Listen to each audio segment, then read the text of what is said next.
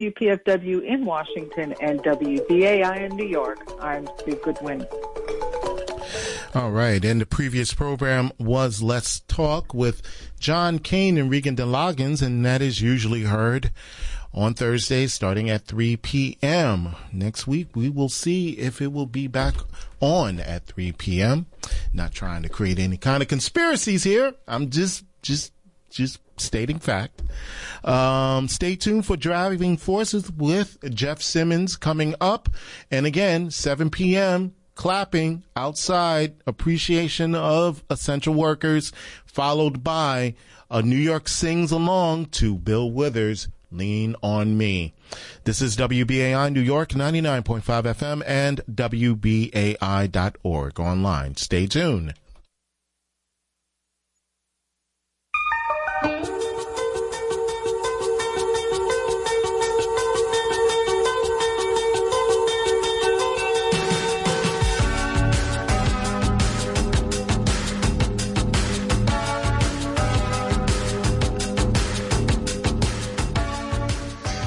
Welcome to Driving Forces. I'm your host, Jeff Simmons, and I thank you for tuning in to WBAI today.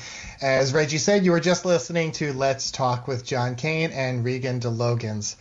I hope as you listen today that you're in good health and you're in good spirits. I recognize how difficult this period can be. It seems every day that we learn of someone that we know uh, who has tested positive or passed away. A constant reminder for me, one that you might hear occasionally during the show, are is the high frequency of ambulances that are going by. The sirens are blaring through uh, my apartment here in Jackson Heights quite a number of times because Elmhurst Hospital is just a short distance away. These days are often filled with sadness, but they're also filled with hope as we connect with those who have become sick and we and we reach out to help them. We applaud, as Reggie said, the essential workers every day at seven o'clock. This has become very religious for me as well. Uh, that I now, you know, hoist open that window and applaud, and it is just a moment every day that brings a little more levity uh, to what is going on. Also, earlier today, we learned that the preliminary test results that uh, that the governor uh, was we were anxiously waiting to hear from the governor have shown that one of every five New York City residents tested positive for antibodies to the coronavirus. So that means that the virus had actually spread much more widely than we had known before. But it also means that many more people than we had realized had actually encountered the virus and survived. A sign of hope, momentary. It could be too early to tell, but what's clear though is that there's still a long road ahead until a full, a full recovery. As unemployment soars and our economy and our city and nation suffers and suffers drastically, it's obvious this pandemic is going to just create immense hardship for many of us in the years ahead. Economists are now portraying devastating effects that are rippling across all sectors. Uh, and government leaders, I'm sure if you've been following what's going on in Washington, D.C., they've earmarked billions of funds through stimulus plans. Even those allotments are likely not going to be enough to remedy all that's needed. Experts are predicting immeasurable poverty, worldwide food shortages. This was highlighted in the New York Times today.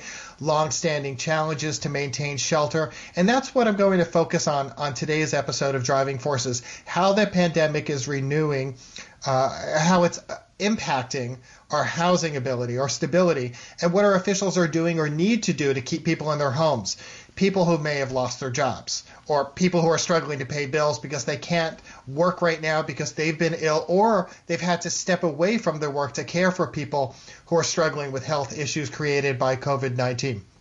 In just a little while, I'm going to talk with Shaun Donovan, who served as President Obama's uh, in his President Obama's cabinet uh, for Obama's full eight years in office as the uh, Secretary of the U.S. Department of Housing and Urban Development. And then in the second half hour, I'll discuss the impact of the pandemic on homelessness in our city with Anya Duggan, who leads the Partnership for the Homeless.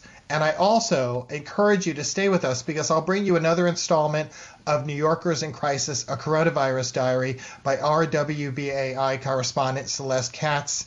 And near the end of the show, I'm going to tell you about a special event that WBAI is going to uh, present to you on Sunday morning, an interfaith vigil uh, that occurred earlier this week, uh, but we're going to bring it to you in its entirety. It was created by the Queensborough president and enlisted voices from a number of religious leaders as well as elected officials in our area. And if we do have time, I'd like to take some calls.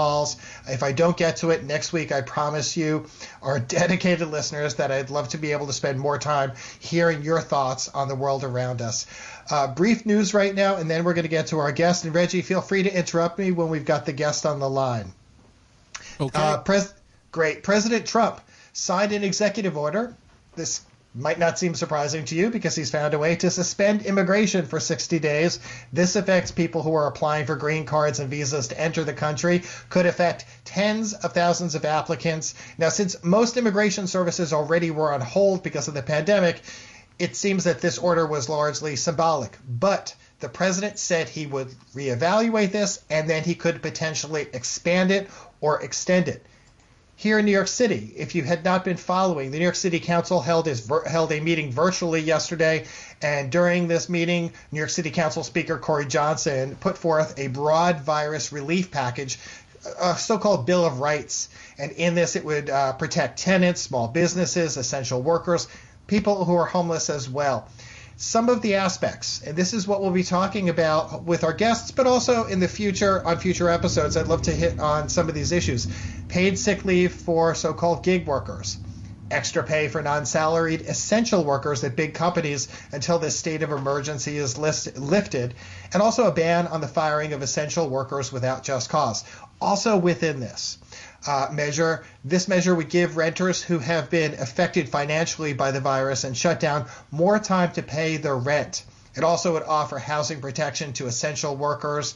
Uh, the measure would prevent marshals and sheriffs also from collecting debt or evicting residential or commercial tenants affected by the virus until April of next year, a year from now.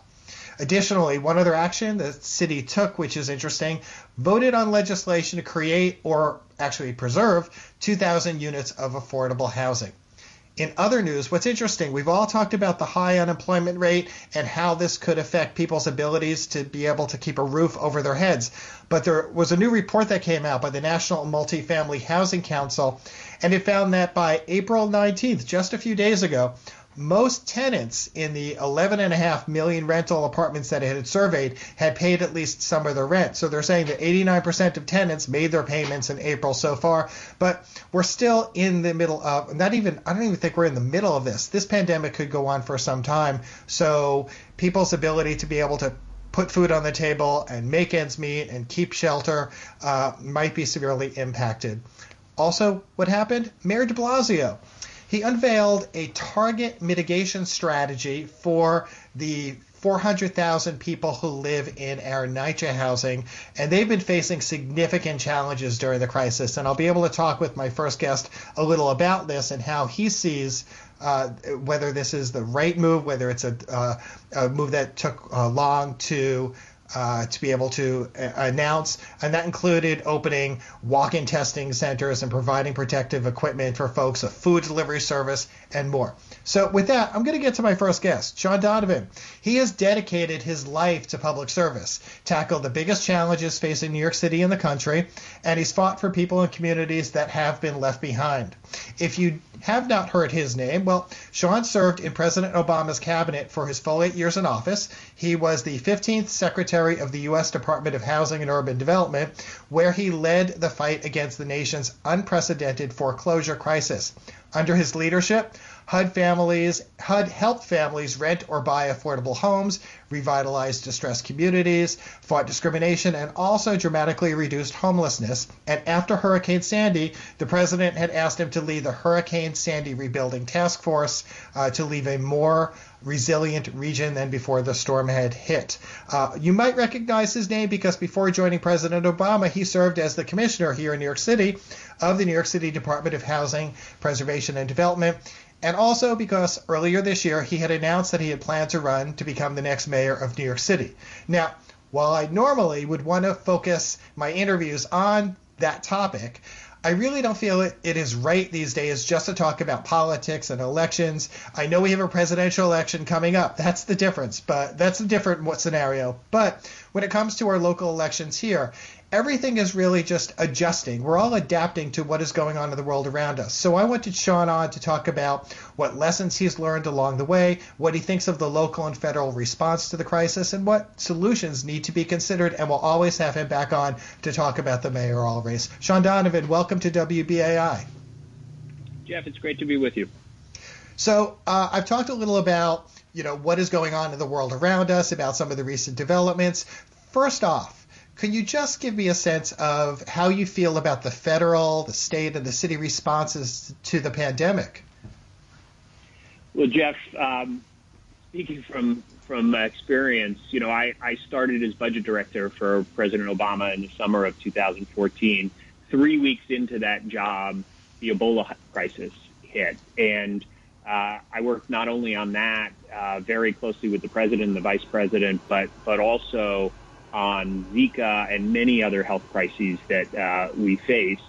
And look, you can't attack any problem when you don't know how big the problem is or where it is. And so clearly the biggest failure here was the lack of getting testing started quickly and, and widely. And at the end of the day, public health strategies, when, when the rubber meets the road, are really about who is sick, where are they, tracing their contacts, and it was impossible to do that uh, because the federal failure to really uh, make the testing widely available. So, uh, first and foremost, that's the thing that put us kind of uh, behind, and, and we were flying blind in many ways.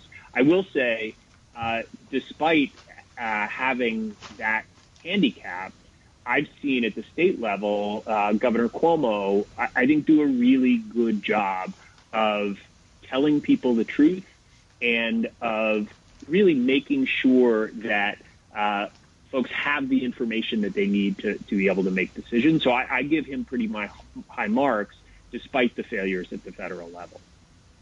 And when we talk about the federal response, or initially the, the denial or the blame, there'd be certain uh, stages of that. How do you believe your former president would have handled this differently?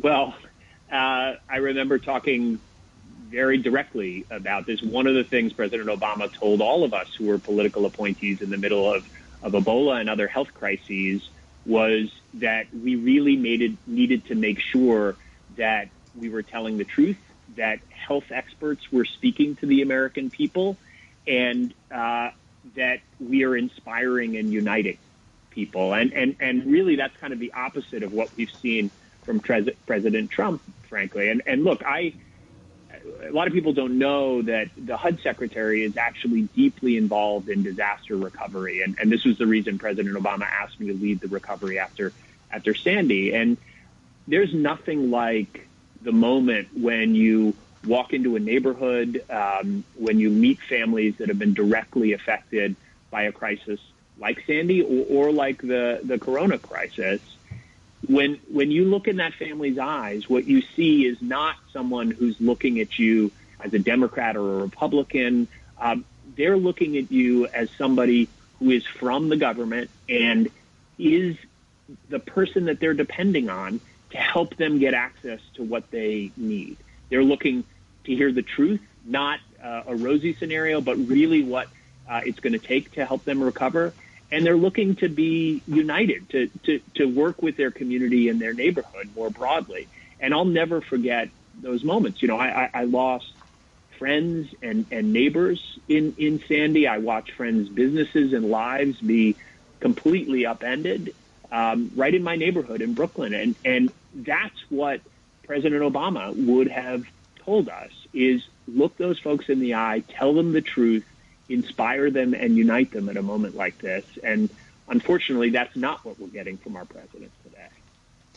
And in talking about inspiring and uniting, we're also in the middle of this presidential race. Joe Biden receiving uh, a good amount of support right now from his previous challengers as we move ahead. Obviously, well, clearly to me, he will be the Democratic nominee. But what are you seeing from him and what he is saying that would work and would bring, you know, insp- that would be inspiring and would unite people, uh, especially as we move ahead and we have to re- uh, work to restore our economy? Yeah. So, look, I think one thing you know about Joe Biden, and I know this from having worked very, very closely with him, is that he tells it like he sees it. And, and I think he would bring that ability to level with the American people uh, and to and to lift them up in a way that he's uh, he's done all his career. I think the other key thing I would say about Joe Biden's leadership, and, and really I saw this very directly. You know, I, I started at HUD uh, in the middle of the worst housing crisis of our lifetimes and went to work on the Recovery Act. President Obama asked uh, Vice President Biden to lead the implementation of the Recovery Act, and, and I worked side by side on, uh, on that. And, and the thing that I think Joe understood about crisis is you obviously have to focus on the immediate. You have to cure whether it's coronavirus or the underlying economic collapse that led to the Great Recession. But you also have to be thinking about crisis as an opportunity to really get on the, the long-term structural challenges that led to the crisis in the first place. You know, President Obama used to like, used to like to say, never let a crisis go to waste. And so what I think Joe Biden would be able to do in this moment is to be able to think about what are the underlying disparities that we're seeing really brought to light in this in this crisis, just as he did after uh, when the Great Recession hit. One example is he built a middle class task force that I worked very closely with him on, and and we tried to build a fairer mortgage system that wasn't going to victimize people of color as as we had seen going into the uh, the mortgage crisis. And so not only we were going to solve the immediate crisis, but we were going to try and build a fairer system that would make sure everyone could get a mortgage and get a mortgage that was safe and would help them build equity. And so those are the kinds of things that, that never letting a crisis go to waste that I think Joe Biden has learned and, and would really make sure that the country emerged not just where it was before the crisis, but actually stronger. And it's interesting you mentioned that about the disproportionate impact on people of color. We think about what is going on with the pandemic and how it's disproportionately impacting uh, those who are Hispanic and black in, in New York and across the country. And I'm curious, based on your experience when you worked to reduce homelessness and, and you steered HUD through the housing crisis, what were the lessons that you learned that that you that apply now, but what are the new challenges? Yeah. Look, I, I think it is absolutely clear whether it's a natural disaster like like Sandy, whether it's a man-made disaster like the mortgage crisis, or uh, a, a pandemic like we're facing now. It is always true that the people and the communities that were most vulnerable before the crisis hits are going to be hit the hardest by the crisis itself. I've seen it over and over again.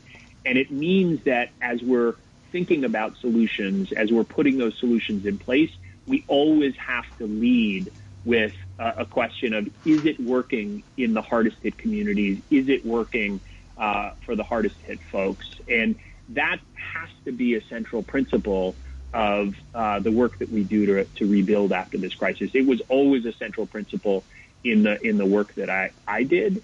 And, and just to take one very specific example, um, and this goes to my point as well about not letting a crisis go to waste. One of the things, one of the many disparities that this crisis has exposed is the digital divide. You know, too many people think of the digital divide as something, well, rural communities don't have broadband because they don't have the wires in the ground. Um, the real issue in New York City is that we've seen so many uh, folks who have been vulnerable to this crisis don't have devices uh, to be able to use. We, we've seen that for school kids who are trying to do distance learning, the homeless in particular, um, unable to continue their educations because they don't have access to the technology. And it's not just uh, having a laptop or a, or a tablet. It's also that oftentimes service is too expensive. There are many buildings in the in the city that still aren't wired properly to be able to get high speed internet. And I think we ought to come out of this crisis making an absolute commitment that we're going to make sure that every New Yorker, no matter what they look like, where they live, is going to have the technology they need to be able to survive in a crisis like this, to be able to order food, to be able to stay connected, to get um, the help that they need from the government. But but also think about how in a digital world like ours, how does it how does a child learn effectively without that? Um, you could be able to see a doctor uh, with telemedicine going forward. You could start a business if you're connected to the right. And so we really ought to have a kind of Marshall Plan for the city coming out of this that says we've got to connect every single New Yorker through the best uh, digital infrastructure uh, in the world. And in leading into your segment, I talked a little about the mayor making an announcement about some efforts he's taking regarding NYCHA. Uh, do you think New York City has done enough uh, amid this pandemic to assist those, support those, and be as proactive as possible when it comes to the 400,000 folks that live in NYCHA facilities? Look, NYCHA has long-term challenges that we need to work on. Obviously, the conditions in in far too many apartments are are just conditions that no New Yorker should have to live in. Uh, there's a lot of work to be done, and and I've been working on that for my whole career, but particularly in the last few years. Just just last fall, I brought together leaders from around the country to think about new solution, solutions that we could bring um, to NYCHA. So there's a there's a long term strategy to to rebuild and improve uh, conditions in public housing in New York that has to be a central focus for the next mayor. One in 14 New Yorkers lives in public housing. One in 14. And so as goes NYCHA, as goes public housing in New York, so goes the city more broadly, I believe. But specifically in the midst of this crisis, um, I think we do need to do more. And, and this goes back to the point I just made that those who are the most vulnerable before the crisis are those who get hurt the most. And, and one area that I've specifically been working on is how do we make sure that folks can uh, continue to get good, nutritious food in uh, public housing and in other communities that have been hardest hit by the by the crisis this is something where you know we have so many seniors or other homebound folks that uh, really need help. The city has has taken some efforts on that that are reaching uh, many folks, but I think we need to do more. And and in particular, we have many restaurants that are that are dark. Uh, their kitchens have gone dark.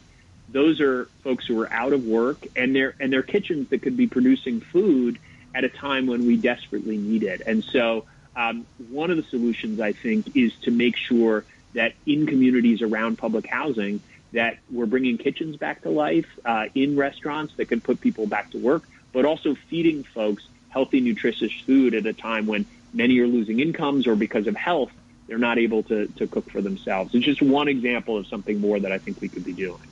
And I'm glad you talked about that. We've only got just about a minute or two left. And, you know, I know this uh, segment is not focused on your future plans uh, more broadly, but uh, given that the world is changing around us, it, it, does beg the question are you still moving towards that to, uh, to run in 2021? Where does that stand now?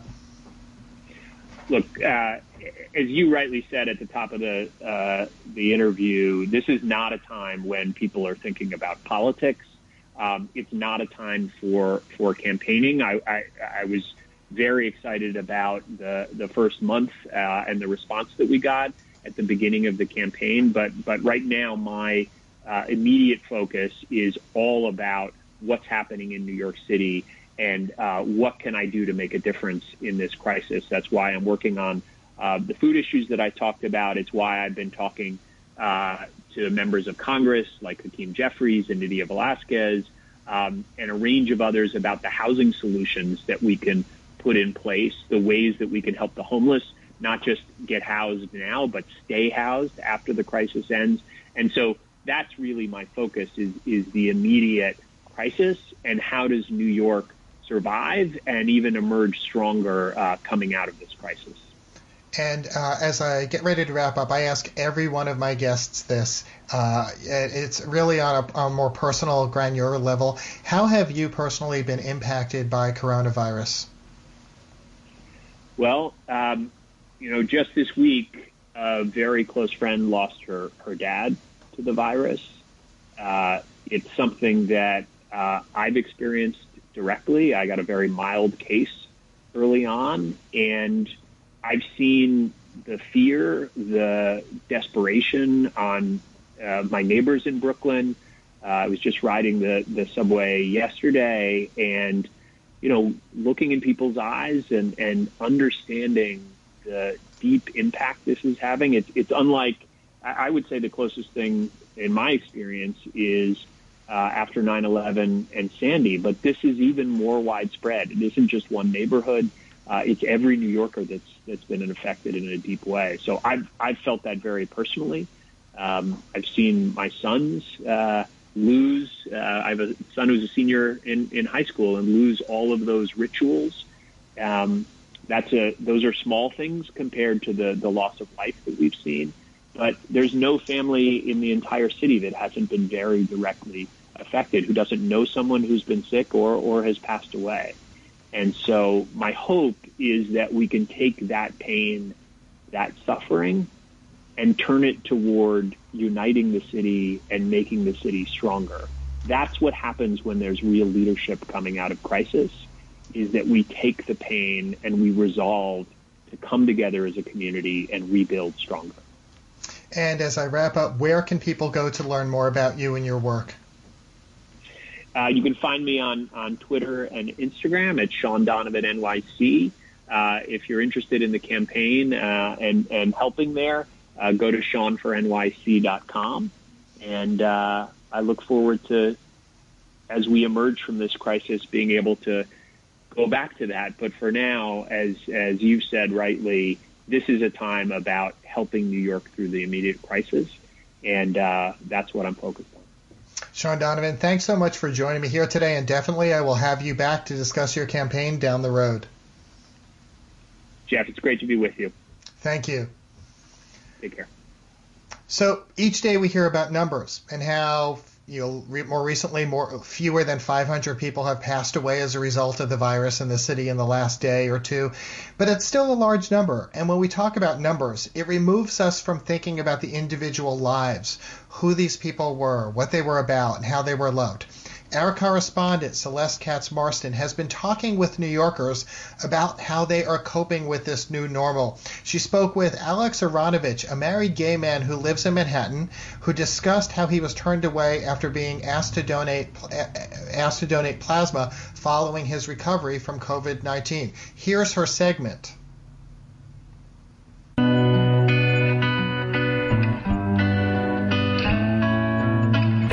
Listening to WBAI New York. I'm Celeste Katz Marston. This is New York in Crisis, WBAI's Coronavirus Diary. My name is Alex. I am originally from Israel. I moved here to New York two years ago, and I work for a big tech company doing uh, sales. I was one of the first few people to get sick, and I was at home in bed for a week.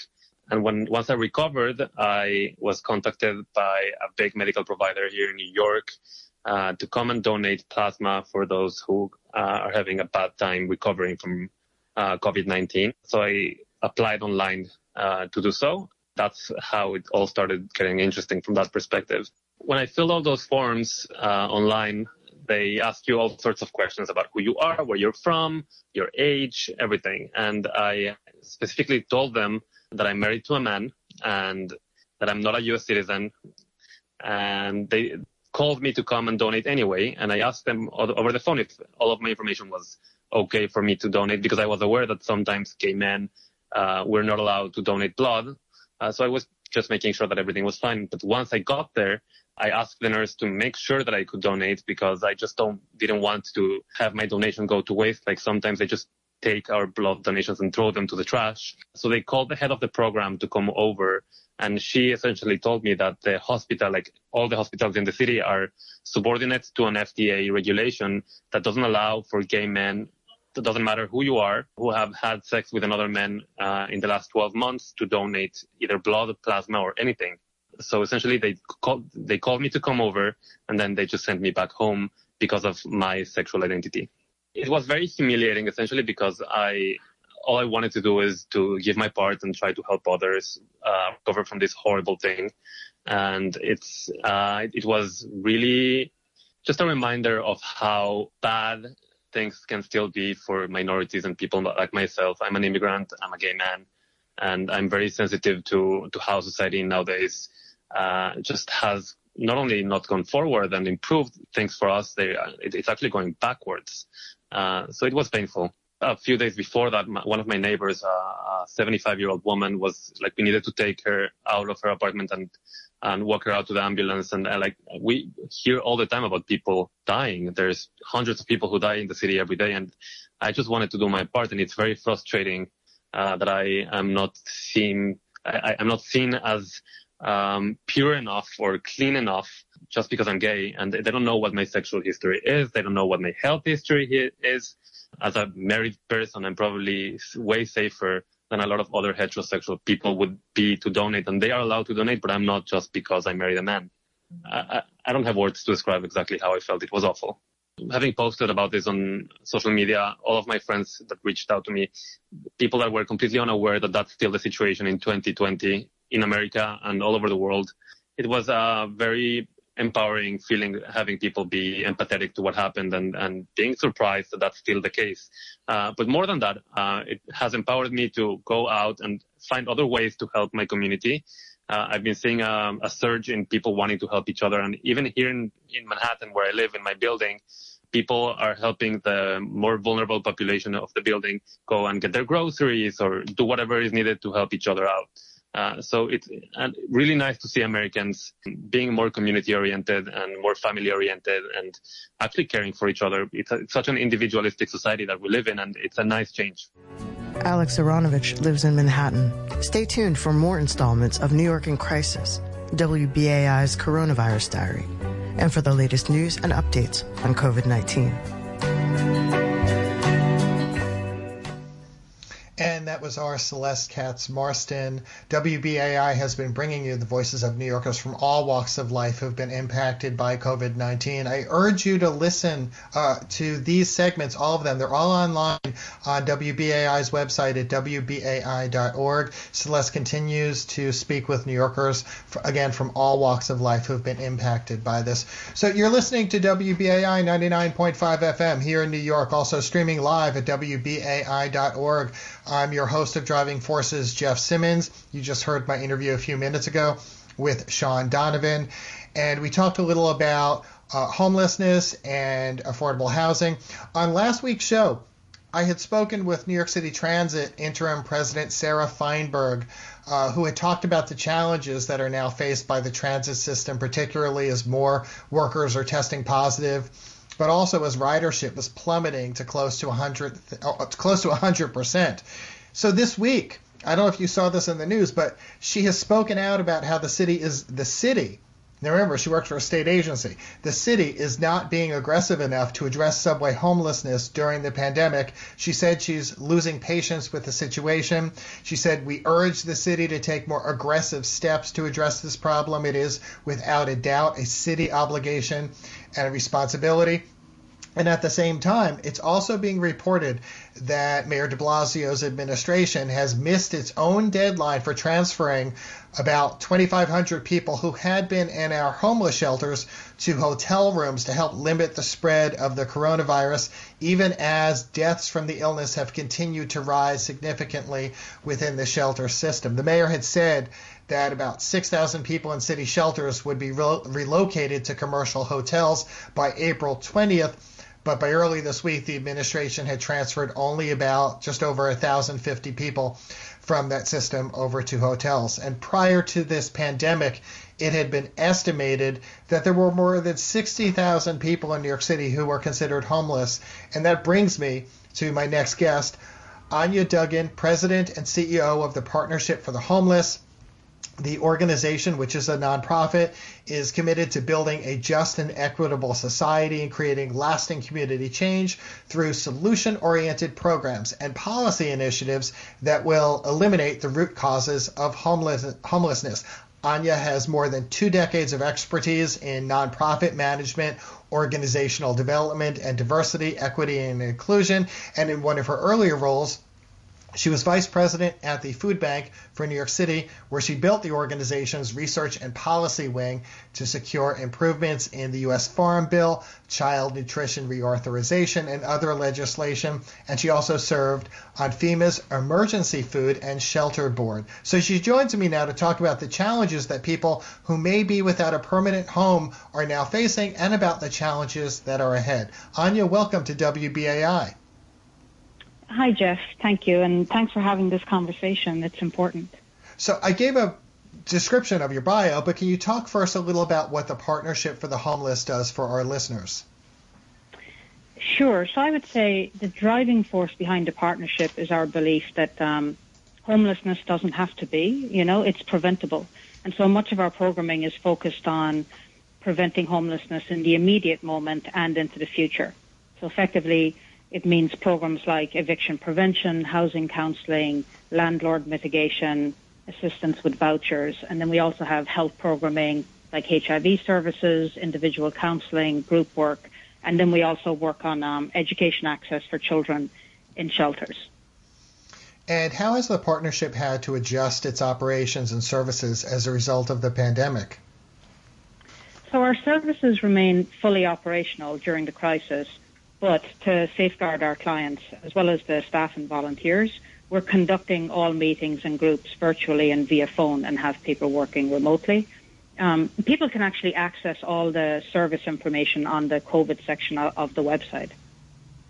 Um, and the other piece I would say is that, you know, there, in addition to the usual services, there is some new work that we're focused on. I think our biggest concern really is what we are expecting as a tsunami of evictions that are likely to happen, or they let's put it this way, they will certainly happen unless some measures are put in place by our political leaders, um, more than the eviction moratorium that's in place at the moment. So much of the work is focused on advocacy to, to ensure that doesn't happen and to build resources so that we can help the New Yorkers who need financial assistance. We've also done um, a call project with our clients going back over a three-year period because we knew that they would be particularly vulnerable to the p- pandemic, both in terms of the health risks as well as the economic fallout. And so a lot of information is coming in from that group of New Yorkers around the needs that they're facing. How would you assess the city's response? Has the city responded effectively, in your opinion? So, you know, in looking at this, there are measures that the city has taken that we um, wholeheartedly agree with, and and also, you know, looking at the measures in terms of what the city, the state, and the federal government are doing, because as a global pandemic, it, it needs more than just local measures enacted. That said, there are measures that we agree with, and then I would say there are measures that are um, not happening fast enough, and then of course there are measures that we still need to see put in place. Some of the immediate stuff, right, are like making sure that people who are ill in shelters have access to isolation, some measures have been taken that make that possible, but not enough. Um, there, the measures you mentioned around moving people from the single adult side of the system out to vacant hotels. It's good to see that happening, but again, not enough of it is happening, and we need to see all of the individuals on the single adult side of the system moved into single room um, occupancy. And then on the eviction prevention end, you know, at the state level, it's good to see the eviction moratorium in place. But an eviction mor- moratorium without other measures like rental assistance um, and increased funding for rental assistance and a rent and mortgage suspension, and you know we can we can talk more about those details. But without those pieces in place with a moratorium, a moratorium is effectively just kicking the can down the road. And I'm glad you bring that up. So let's go to that. What are, you know, I know there's legislation by Senator Mike Gianaris. He talked about uh, this on Max and Murphy here on WBAI about, uh, I believe it was a week or, or two ago. Uh, he wants to institute a rent uh, suspension, if I'm correct. What you know what do you think are the practical solutions? What's or what's not being considered in the legislation that has been discussed or that officials are talking about that you think really needs to be considered? What's the right approach?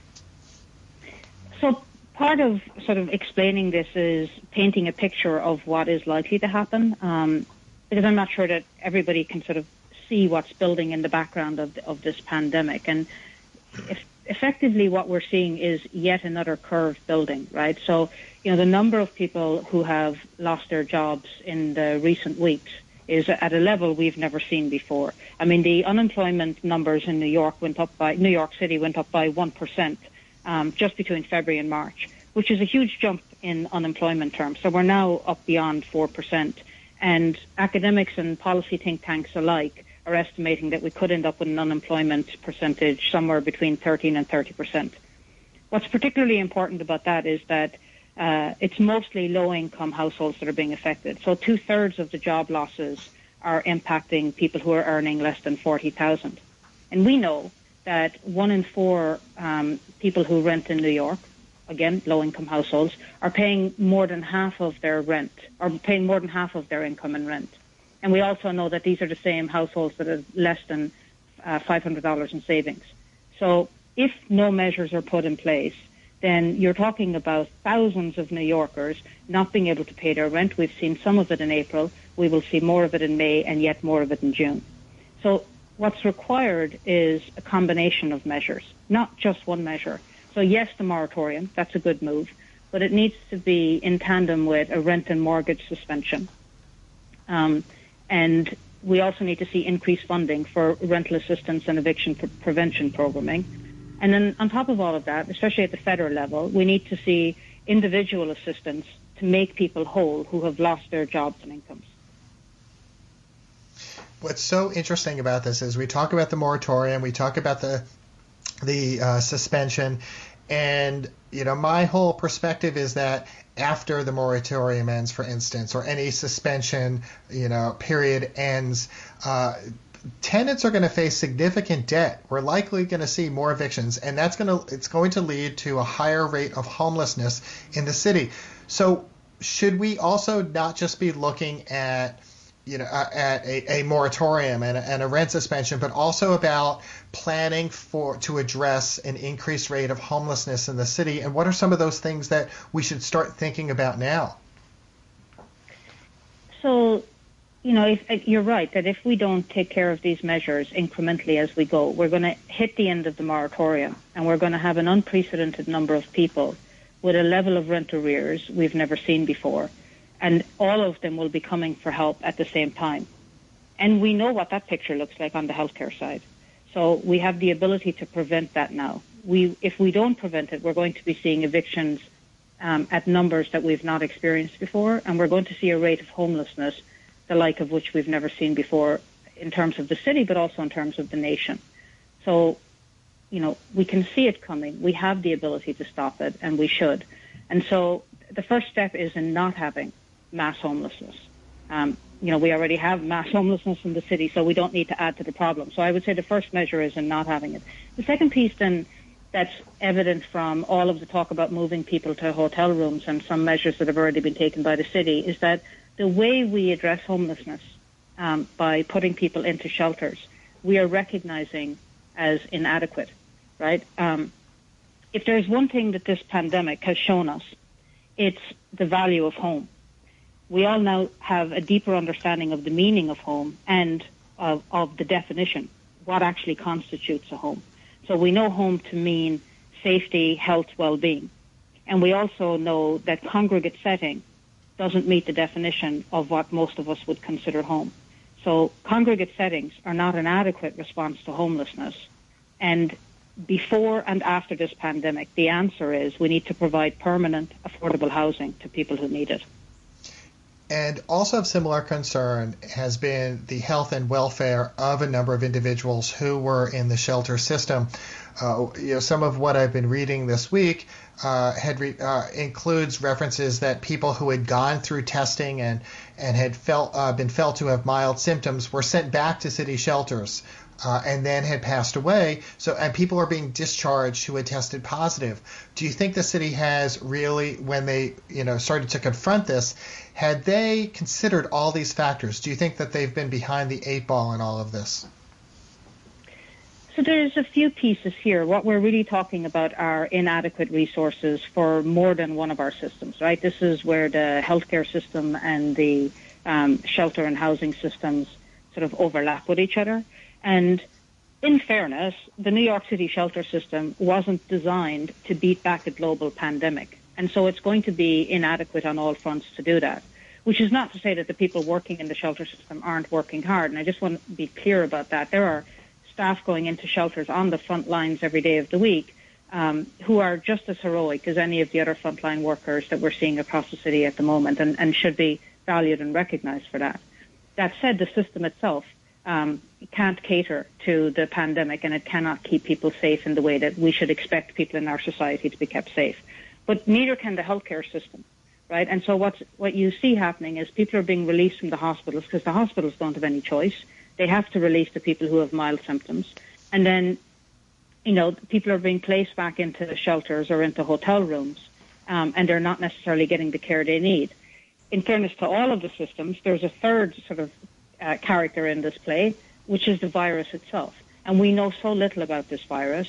You know, you see the news reports today and yesterday. People are only beginning to understand the issue with blood clotting, which happens for people with mild symptoms occasionally, and then you have sort of rapid illness and, and death in a way that you know people just don't. The doctors themselves don't understand yet. So it's not that any one of the systems um, can be blamed for what's happening in the in that sort of example that you gave. However, what we do know and what we do have control over is measures to socially isolate people and to put them in appropriate accommodation once they get out of the hospital settings. We can streamline the way that they're discharged from the hospitals. We can make sure we're only dealing with one city agency and not two. We can make sure that they're going to safe, warm hotel rooms. We can make sure they have ready access to medication and we can ensure that they're being checked on regularly and not being left for hours and sometimes days without somebody checking in on them you and I have talked about this before when it comes to the stigma associated with homelessness. How do you feel this this that the perception of homelessness in the city is being, you know, altered amid this pandemic? Do you think that coming out of this there's going to be less stigma that people are, are going to have a much better understanding of the scope and of homelessness and the challenges, or do you think that those who already are homeless are going to face even more stigma? So, you know, I mean, my experience um, for a long time now is that the vast majority of New Yorkers um, have deep empathy for people who are experiencing poverty and homelessness and, and hardship in, in a myriad of other ways and that most people are supportive of the idea of affordable permanent housing and agree that people should not be warehoused in shelters. So I think that for the majority of New Yorkers, the sort of attitude will remain the same, that we should take care of everybody in society. I think that the um, silver lining of this pandemic, to the extent that it has a silver lining, is that it is, um, you know, I've spoken to a lot of reporters who say that, you know, the, the virus itself doesn't discriminate. And while that's true, our society does. And the virus is, if you will, pulling back the curtain on that or, um, or highlighting the fact that there's a lot of inequity in our society. And we can see that people in congregate settings, we can see that, um, you know, some of our frontline workers who live in low income communities are particularly at risk. And that there's a lot more that we can do in society to safeguard those individuals um, and to make sure that there is equity for everybody when it comes to um, housing opportunities. So I think that you will see um, more New Yorkers understanding the issues of homelessness because they're front and center at the moment. And I think, you know, back to what I said earlier, I think we all have a new appreciation of the importance of home. And I think that will help people to have even deeper empathy with, with people experiencing poverty and homelessness. And I've got just about a minute or two left. Where are we going to hear? Where will the public be hearing from the partnership in the coming weeks and months as far as the issues you're going to advocate for? So, you know, a lot of it comes down to some of the pieces of legislation that are moving at the moment, um, including, you know, an effort to get 100 billion included in federal stimulus efforts, and there's a lot of support, both at the elected level and advocates around the country trying to make that happen. It would mean 10 billion for, for New York. There's also rent and mortgage cancellation legislation at the federal level, at the state level, that we would be supporting, as well as all of the efforts in the city to safeguard people um, in shelters. You know, and then any of the work that we're doing would be on the website, um, which is partnership for the homeless.org, and so people can access services and, and advocacy information there. And of course, I ask all my guests this where can people go to learn more about your organization? So they can go to the website, partnershipforthehomeless.org, but for people who want services, um, I would strongly encourage them to call us directly at 212 645 3444. Um, and I also encourage people who have any hardship to just call us, even if we, you know, most of our programming is on eviction prevention, um, health, as I say, and education. But for any emergency services around food, shelter access, and so on, we are able to help people with that as well and provide referrals. So people should uh, feel free to call directly for, for anything that they need. Anya Duggan, President and CEO of the Partnership for the Homeless. I want to thank you so much for joining me here on WBAI today. Thank you, Jeff. So I uh, have only a few minutes left on the show, and I just wanted to make a personal plea to all of our listeners, and then I'm also, and, and then I'd like to tell you about a special event that we have coming up on Sunday. Uh, I've now been uh, volunteering for WBAI. It'll be close to, I believe it, we're getting close to two years now uh, when I first started working with City Watch as a volunteer back then on Saturday mornings and now Sundays at 6 o'clock. And then started this show that September with the wonderful Celeste Katz. And I, I thank you so much for tuning in, not just to this show, but to Let's Talk with John Kane or Marisol on Sunday afternoons or Reggie overnight. You know, our listeners really are what keep us going, and we rely on you. I mean, as you know, we are not corporate, we're not commercial, we're community progressive radio. We've been around for 60 years, and we want to continue for another 60 and beyond that. And for those of you who might even be new to WBAI, that you've, you know, been you know spinning the dial and you came across us and you've stayed with us i thank you for doing that and i, I stress the importance of of uh, of how you sustain us, that you keep us on the air and you keep us going. Uh, and many people do this by becoming BAI buddies, and that's what I am. I give a sustaining contribution, goes right onto my credit card once a month. Uh, it could be ten dollars or twenty. It could be, it could be five, though I'd like it to be a little more. Uh, people usually do about fifteen dollars, and uh, you could do this and show that you know your loyalty and your respect and your love for the station in multiple ways by becoming a BAI buddy. You can go to our website at give2 that's the number two wbai.org. You just have to then click on buddies on the upper left hand corner when the site opens up and follow the prompts. You could also call our call center just take a few moments and call 516 620 3602. Say you want to become a BAI buddy in the name of either Driving Forces or Let's Talk with John Kane, any of the programs uh, that you listen to religiously. And there's one other way. If you're on your phone, just text WBAI to 41444 and then again follow the prompts on your smartphones. I really appreciate your support on this. So, uh, I'm coming to a close in just a minute or two, but I, I first want to tell you about something that's happening this Sunday morning at 6 o'clock. It's a special broadcast. Earlier this week, the acting Queensborough president, Sharon Lee, in partnership with faith leaders and elected officials, held a Queens virtual interfaith vigil for the thousands of lives that have been lost in the epicenter of the COVID 19 pandemic and for the frontline and essential workers upon whom Queens relies. The vigil featured a number of familiar voices, uh, including our state attorney general Letitia James and the city public advocate Jumaane Williams, and a number of other faith leaders. We're going to bring you the vigil in its entirety between 6 and 8 o'clock in the morning on Sunday to start your day. But here's just a sample of what you're going to hear. Queens is a borough of families, as we know and as we love. Here we have collectively suffered the loss of at least 2,800 souls. We will only get through this together and stronger if we remain united. As one borough, one city, and one state, we renew our resolve to salute the lives lost of our loved ones and double down on our ability to be a more united people. Because as we come out uh, together on the other side of this, we're going to come out stronger and more united. Today, let us stand in agreement for the healing of our homes, communities, our city, state, nation, and the world. God, in this moment, has allowed a great pause in our nation and the world to reevaluate what is really the true value of our existence on this earth. It's better to light a candle than to curse the darkness. And darkness is very real and very threatening. And yet the light is powerful within the darkness. And you will hear that in its entirety. That started off, by the way, with Sharon Lee, the Queen's acting uh, borough president, uh, at 6 a.m this Sunday here on WBAI. I want to again thank my guests, Shaun Donovan and Anya Duggan. I also would like to thank our wonderful WBAI correspondent, Celeste Katz Marston, for her contributions to the show and to the station. And I again encourage you to go to WBAI.org to listen to all of her coronavirus diary segments.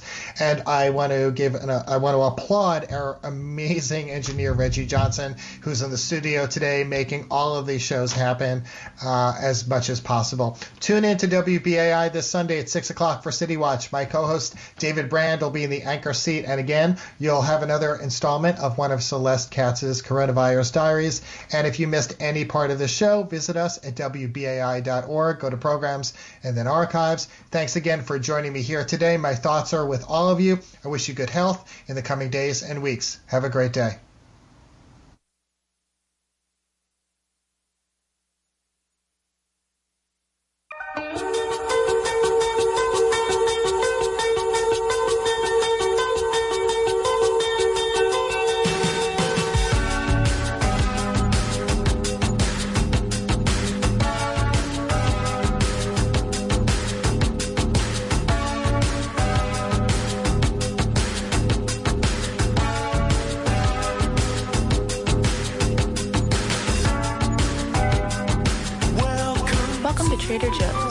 One-stop shop to feed you and your family. We've had to argue with management over whether or not we could wear gloves. That became a point of contention. Crew were told. If you want to hear more about what it's like to work at Trader Joe's while in a pandemic, tune in to our new show, Working Class Heroes Radio, this Thursday, April 23rd at 7:30 p.m. right here at WBAI 99.5 FM.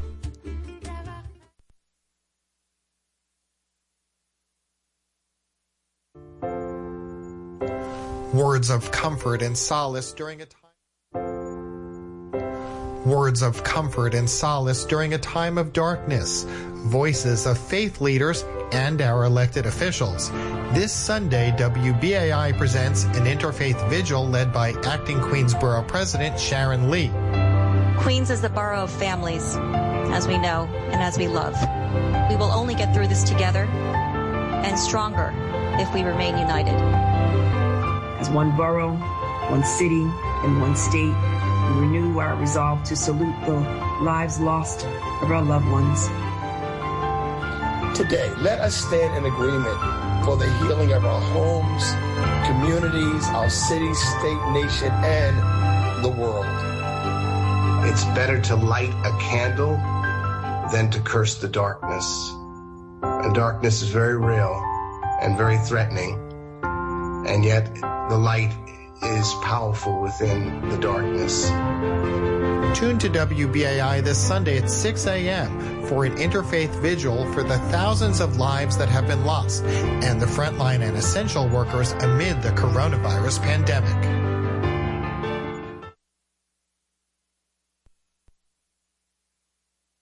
I'm New York City Health Commissioner Dr. Oxiris Barbot. As the city's doctor, I have an urgent plea to New Yorkers on behalf of all the healthcare professionals fighting the COVID 19 outbreak. Stay home. When you go out, you risk contracting or spreading coronavirus to others, Even if you're young and healthy, you can spread the virus to someone at risk of serious illness and even death. When you do go out for essentials like groceries or medicine, maintain a safe distance between yourselves and others. Try for six feet, whether it's on the sidewalk or in a checkout line at the store. I know it's not easy. We're New Yorkers and we love to be out in our city but we have to change how we live quickly if we're going to slow the spread of the virus and stand a fighting chance to save our families and our neighbors. On behalf of everyone working day and night in our hospitals and clinics, I am asking you to do your part. Stay home to save lives. And this is WBAI New York 99.5 FM and WBAI.org. Online, the previous program was Driving, Driving Forces with Jeff Simmons, heard Thursdays at 5 p.m.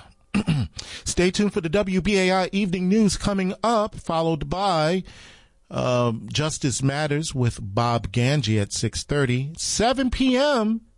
will be the time where we clap in appreciation and association and solidarity to all of those individuals that are identified as essential workers. And then soon after that, a sing along where we all sing together in off key